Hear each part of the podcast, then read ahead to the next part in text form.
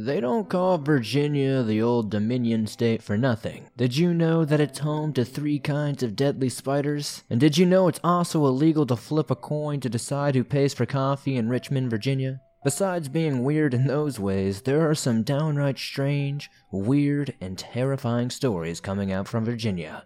Welcome back to the swamp, my friends, and welcome if you're new. Today I'm going to be sharing some creepy and allegedly true horror stories from Virginia, sent in by viewers just like you. As always, if you have a story that you would like to share, whether it's from Virginia or another state entirely, be sure to submit your story at swamp dweller dot net or the email you can find in the description down below.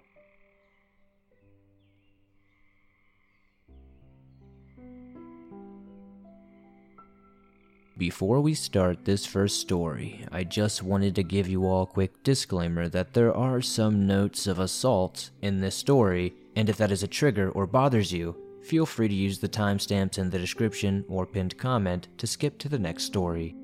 This was back in the nineteen eighties. I'm a female that was born in nineteen seventy-five, and I was born and raised in Virginia. When I was young, I was physically, mentally, and other ways abused by different members of my immediate family. We lived in a two-story house, and my room was the only room with an A C unit in the window. My room closet was at the end of the attic that started in the laundry room on the bottom floor. This is how people got to me quickly. It came to the point that I would be so scared to sleep that I would put a butcher knife under my pillow, lock my bedroom door, and put heavy boxes in front of my closed closet door, so I would be ready if somebody tried to attack me at night. One night, before my tenth birthday, I peacefully slept in my room. I heard my floor squeak, which it did only when someone walked on it. I sat up and clung to my knife to see who was there, but no one was there, and the doors were shut, and the boxes stood still. I clutched the knife and shortly fell back to sleep. A bit later I heard my floor again, but this time I had sunk into my covers and was scared to move. Something inside me felt a peace come over me, and I peeked over my covers. A man standing in front of me looked oddly like my dad, but was sober, glowing, and smiling at me. He looked towards my bedroom door and put his hand on my bed, but I did not feel it. A strange feeling came over me, and I finally fell asleep again. I told my aunt about what I saw, and she didn't believe me. A few nights later, I was asleep again, but this time my door was opened because I had assumed I'd be okay because everyone was asleep before me. I remember waking up once as I slept because I heard someone come into my room. At about the same time I closed my eyes and the man was standing next to me, almost holding me down, putting his finger to his lips as if to tell me to be quiet. I quickly felt at peace and fell back to sleep. The following day the police, the following day, the police asked me what I saw. Someone had broken into our house the night before, and according to the mud prints, they had walked into my room before leaving. They got away with all the money my parents had. When they found my dad's wallet and mom's purse, they also found a gun with three bullets inside. Was the man there to keep me safe? I barely remember July tenth's birthday. I remember my radio was thrown down the stairs, and I remember my cousins left early. She later told me I was poorly beaten until I was knocked unconscious. I remember that man caressing my head as I drifted to sleep. A little while later, I dreamt about a plane show, and a German World War Two fighter was doing tricks, but something went wrong, and one hundred three people standing nearby were injured, and the pilot was killed in the crash. I told my dad about it, and he told me it must have been a movie I saw. The next day, we watched a plane show, and exactly what happened in my dream happened in real life. Both of us were amazed. In nineteen eighty-five, I was sent to live with a foster family while my family found help. They moved to Ohio but asked the judge if I could help care for the kids during the summer of nineteen eighty-seven. I had a fantastic summer. The man returned to me a few nights before leaving but went quickly. I mentioned it to my foster mom, but she told me to pray the next time I saw him. The night before I was supposed to leave, we stayed with her parents in Michigan. The plane was supposed to leave the following day, routed to Newark, New Jersey, and then to Virginia State. In New Jersey, I would get off the plane and go to another to get back to Virginia. As I slept, I saw the man again. He played games, hugged me, and even showed me he likes to work puzzles. During the night, I dreamt that there was a plane that crashed and the two hundred sixty-eight people on board were all killed. A three-year-old little girl was the only survivor. Her grandmother and mom were driving on a back road when a wing flew off and hit them. The ladies were killed instantly, and so was everyone on board. My man suddenly changed his demeanor. He seemed more angry than sad, and started searching the rubble. I woke up in a sweat and told my foster mom what happened. She just told me to focus on the rumbling of the thunder and go back to sleep. I did. At ten a.m., she woke me up and told me the storm had knocked out all the power in the neighborhood. My plane was scheduled at eight. As we drove to the airport, there was debris everywhere. They had white sheets covering up things they found all over the roads. There were way too many ambulances to count and police. I started to cry because it was too much stress to think about. I was two hours late for my plane, and there was death all around me. When we got to the airport, the manager on the floor grabbed my foster family and hurried us to a closed room. He explained that the flight was full, but one person didn't board me. He said my flight went up on time and then went down a few minutes later, killing everybody. The news never mentioned the storm, but my foster family knew it had happened. It was the only storm to hit this side of Michigan at that time. I told the man about my dream, and he said there was another crash he had gotten wind that a wing from the plane flew off and hit a family in a car on the side of the road. Before I boarded another flight, I learned only a three-year-old girl survived. It was too devastating. I stayed with my dad and sister when I returned to Virginia. While there, she asked me to help her clean up the attic. This was the first time I'd ever been there, and I felt uneasy as I started picking up random old pictures off the floor. There he was. In the picture, my man was holding a baby girl in nineteen thirty-two. It was my aunt. I told my aunt this was my man, and she told me to see my grandma.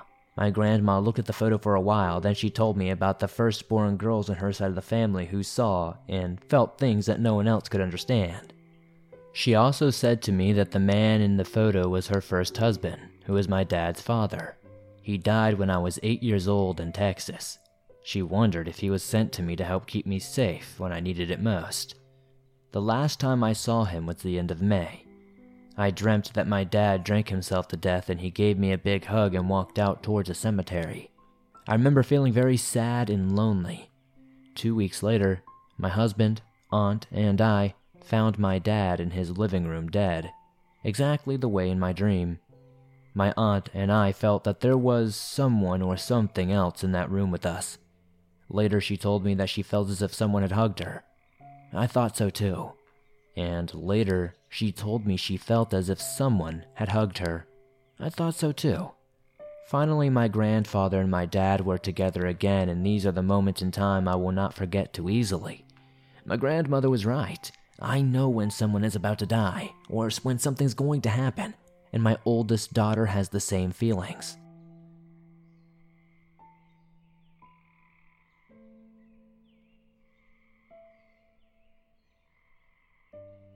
This story takes place about three years after my family and I moved to Grafton, Virginia.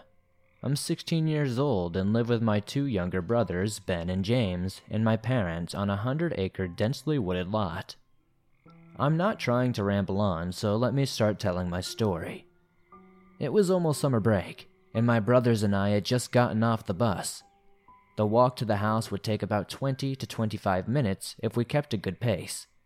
We get off the bus around two forty-five and got home around three fifteen to three twenty most days, so no one in my family worries when it takes us a little while to get home. While the three of us walked towards the house, I noticed the woods were silent. At first, I didn't think much of it. I had my brothers to talk to to keep my mind at ease. But after a few more minutes of walking and it was still dead silent other than our conversation, I got a weird feeling. I told my two brothers to be quiet for a minute and listen. They stopped talking and I focused on scanning the wood line in all directions to see if I could spot any movement at all. Nothing. Not a single ounce of noise. Then the woods suddenly erupted with singing birds and everything went back to normal.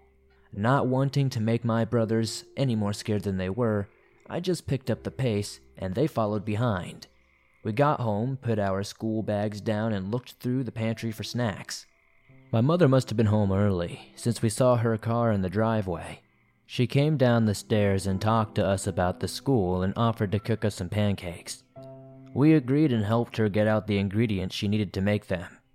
"We're out of eggs," I said to my mother. She told me to go out to the chicken coop and see if there were any she missed while out there this morning. I slipped on my shoes and made my way out the back door. The walk from the house to the chicken coop is not very short. It's about ten minutes away from home and not in a clearing. The first two minutes of the walk were not bad. They were utterly uneventful, if I would say so myself. Nothing really out of place happened. It wasn't until I saw the coop that the woods were silent again. Like on the way home from the bus, I scanned the woods like before to see if anything was moving, and like last time, I didn't see anything. But something was definitely off about this. I got this deep sense of dread that almost made me vomit in fear, and the thought of something or someone staring at me would just not leave the back of my mind. Something or someone was watching me, and I could not see where or what it was. Being a dumb kid, I picked up a few rocks and proceeded to throw them into different spots of the woods to scare whatever it was away. This only made what was watching me mad. It let out a groan that sounded like a dying animal. Suddenly, rocks started getting thrown from inside the woods, and it was aimed directly toward me. I screamed and started running back toward the house. This thing was following me. Every time I would run a bit faster, it did the same. It was running completely parallel with me. It was just behind the wood line, and I couldn't see it. Once I got to the backyard, I ran to the steps and into my house. My mother looked at me in shock, and she told me I was pale as a ghost. Not caring about the eggs, she comforted me and told me to say what happened. I did, and she just laughed it off and told me it was my imagination getting the best of me. My two younger brothers laughed and said they would come with me to get the eggs so I wouldn't be scared. Not knowing how to tell them no and not wanting to be the chicken older brother, I agreed to have them come with me. I picked up a big stick while walking with them and then walked ahead. Once we made it to the chicken coop, I noticed that the door was open and that none of the chickens were there. After my brothers gathered some eggs, I went to look for the chickens. About thirty feet behind the coop, a horrible smell hit my nose and made me gag. All the chickens had been ripped apart and left to rot. Now, even more scared than before, I told my brothers that we needed to get to the house as quickly as we could so we didn't end up like those chickens. Again, they laughed at me and walked to the house like normal. But not wanting to leave them alone, I stuck with them. Halfway home, I heard something behind us crunch a stick. My heart sank because they were in front of me. I turned and saw nothing, but the woods were deathly quiet. That sense of dread hit me again, and I wanted to vomit, but I ended up holding it together and saying, "What the hell is that?" And we all ran, dropping the eggs once again. Our mission failed. I didn't see what he was looking at until a rock flew out of the woods and hit me in the forehead. Then I finally saw what this thing was. Then I finally got a glimpse as to what this thing was. It had to have been seven or eight feet tall, an almost translucent gray color with those bright white eyes. I can only describe them as the headlights of a car. This thing was giant and did not seem like it feared us at all. I grabbed my two brothers' hands and took off as fast as we could back to the house. This thing followed extremely closely behind until we reached the porch. We all turned around and saw it standing about sixty feet from the house. As weird as this may sound, it smiled at us. It almost looked sad that we had run away. The three of us got inside and locked the back door. At this point, my dad was home and we explained what we had seen. "Ah, the Grafton monster," he said and laughed, as my mom did earlier that day. The last week of school ended and we got off the bus for the final time that year. Not worrying about what we saw on that horrible day, we got to the house a bit earlier than usual. My mom wasn't home yet, so we got the key from under the mat and went inside. Turning around to put the key back under the rug, I saw those bright white eyes and that devilish, again almost sad-looking smile, and started crying in fear. I could tell this thing was not going to hurt us, at least I didn't think so. But the fear of not knowing what the hell this thing was, was bothering me, and still bothers me to this day. It's been six years since the first time of, it's been six years since the first time the three of us saw it, and we still occasionally have rocks thrown at us while walking. It's become normal. Sometimes we even throw them back. Sometimes we even hear a weird groan-like laugh and keep on with our day. I don't know what this thing is or what its intentions are. Still, it hasn't seemingly caused any problems other than killing our chickens. Thanks for picking my story, and I just wanted to say thank you, Swamp Dweller. Your videos keep me and my family entertained on late weekend nights, and everyone enjoys listening to your scary true stories.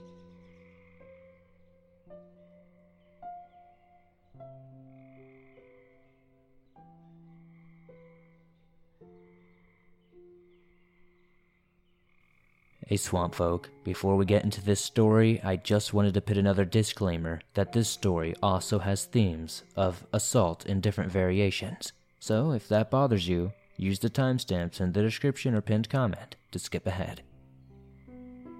I used to live in a trailer park in Virginia. While living there, I babysat a little girl named Crystal who lived across from me. She was a sweet little three-year-old with bright red hair. She seemed to be abused. One time, she had a black eye and her parents said she ran into a doorknob. Once, when I had to bathe her, she told me somebody had hurt her privates, but would not tell me who. She was often found wandering about the trailer park alone, at all hours of the day. It was all unfortunate, and I tried to report it, but I was told that I needed to have some sort of proof. Even though I had some pictures, I guess that wasn't enough. After some time, her mother had another little girl. They named her Katie. When Katie was around a month old, she died. Her mother told me she got up to lie on the couch, breastfed her in the middle of the night, and fell asleep. She said she awoke in the morning to see Crystal lying there next to her, and it took her a minute to remember that it was supposed to be Katie. When she pushed Crystal off, Katie was dead. Now Crystal was a small child, even for three. Her mom was a huge woman, so I'm not sure I bought that story, to be honest. Crystal was told that she killed Katie. She talked to me about it. Often when I watched her after that, she would say, "Katie's here," and I would say, "Oh no, baby, Katie's in heaven, remember?" She would look sad and look down. I had a dream one night where she did this too, and when I told her the same thing, she looked sad and walked away right past a mirror. When she did, I saw a little girl following her. Sometimes I noticed when Crystal would go out of a door, the door would reopen and shut like she was being followed. It happened so often that it was a little scary. Other people even noticed it. After a while, her parents had another child, a boy, and I babysat him too. Finally, I mentioned the dream one day to her parents, and the mother looked shocked and kind of looked at her husband. They then told me she had seen a little girl in their hallway after their son was born, and she asked them why they had replaced her. It was chilling. She died as a baby but was always seen as a little girl. Soon after, they moved, and another family moved in there. One person who was living there told me the children's toys would move on their own or make noises, even when they didn't have batteries. They had no idea about Katie. I used to hear a little girl's voice often in my home as well, just a muffled child's voice that sounded just like she was playing, but I could never understand the words. I would look outside to find a source of the sound and never could. It started happening more often when I was finally about to move out. A friend visiting even heard and was freaked out. She even investigated the area it sounded like it came from, but found nothing. I told her about Katie and the stories around her, and I guessed that maybe she was just sad that the only person around that she knew was leaving. It almost made me sad to leave her too. By the way, Crystal grew up to be a fine young woman, so at least she survived.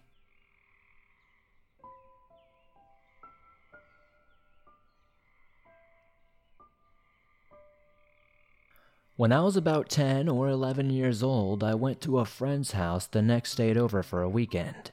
We lived nearby, but her family moved from Maryland to Virginia. I used to spend a few nights at her house, but after this event, I never returned. Her parents went on a date and left my friend and me alone with her older brother. He was always a jerk to us, typical older brother stuff. Well, he was in the T V room that was in the basement, and at some point he left and went upstairs. So we decided to take over the T V and watch a movie. I don't remember what movie it was because we barely started it when he stormed in, yelling at us to get out. At this point, we are used to him bullying us, so we decided to yell back. He got angry and stormed off, and we laughed and thought we had won. We were very, very wrong. He came back downstairs and yelled at us again, but this time when we turned to yell back, we saw he had a knife. He told us we needed to get out of there or he would stab us. We, of course, didn't think he would, so we told him he wouldn't do anything and later, we're going to tell their mom. He got even angrier and ran toward us with the knife. Somehow we managed to get out of the room. Now I'll give you a quick layout of the house. The basement was a big circle around the steps that go upstairs. It had some rooms and a door outside. The upstairs was a kitchen, living room, dining room, sitting room, and an office that stayed closed off. The next floor had four bedrooms, the biggest was her parents' room. Her parents had her bathroom, a small closet, and a walk-in closet, and its living room, a huge house. No, we had plenty of places to run.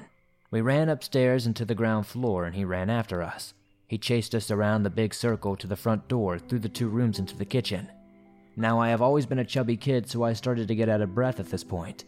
We stopped and turned around to tell him we weren't having fun. We realized he wasn't just trying to mess with us. He had brought the knife down right at me and barely missed my chest. We freaked out and started to scream, running up the stairs. I know what you're thinking. We didn't run outside and get help. We were idiots, that's why. We ran upstairs and into her mom's room. We went into the living room, in there, and hid around the corner. We heard him slamming doors and yelling for us to come out. Eventually he had entered the room and we had to run past him again. We closed all the bedroom doors, slamming and yelling. But then he got to her room and realized the door was locked. He started banging on the door and from what I heard, I think he was trying to unlock it with a knife. This part gets a little fuzzy because I was pumped with adrenaline, but I remember sitting in her closet holding each other close, and she was crying, but I was not for some reason. I held her mouth the whole time, so he wouldn't hear us. After what felt like forever, we heard a loud banging at the door, and then the door opened. People were yelling. The neighbors heard us scream and called the police. They had to tackle him because he still had the knife. A lady cop came to the door and asked us to open it, and after talking through the door for a few minutes, we did. Her parents came home and her dad took me back to my house in the middle of the night. They didn't tell my parents anything and I think they were way too scared to say anything. They didn't find out till I was eighteen years old. I don't know why I never filled them in either. We found out a few years after it happened that he went to stay in a mental hospital for a while. He seems to be fine now, but I never want to be left alone with him again. I'm not sure if my rambling made any sense, but thank you for taking the time to read my story.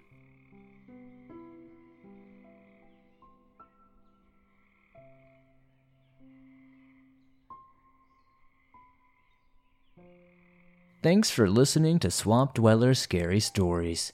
If you enjoyed these stories, please be sure to hit that like button as it helps me out a ton. The more likes this episode gets on YouTube, the more they promote it and it helps the swamp grow its ever-expanding waters.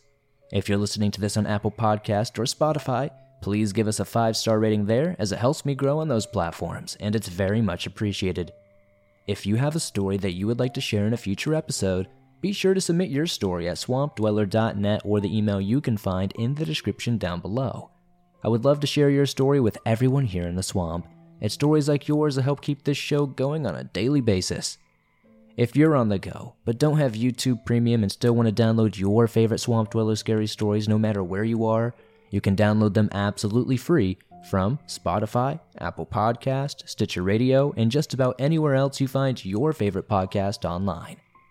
If you'd like to support the swamp outside of that, maybe check out our merch store. I've got t-shirts, hoodies, and more. I'd love to see you guys wearing some cool swamp threads.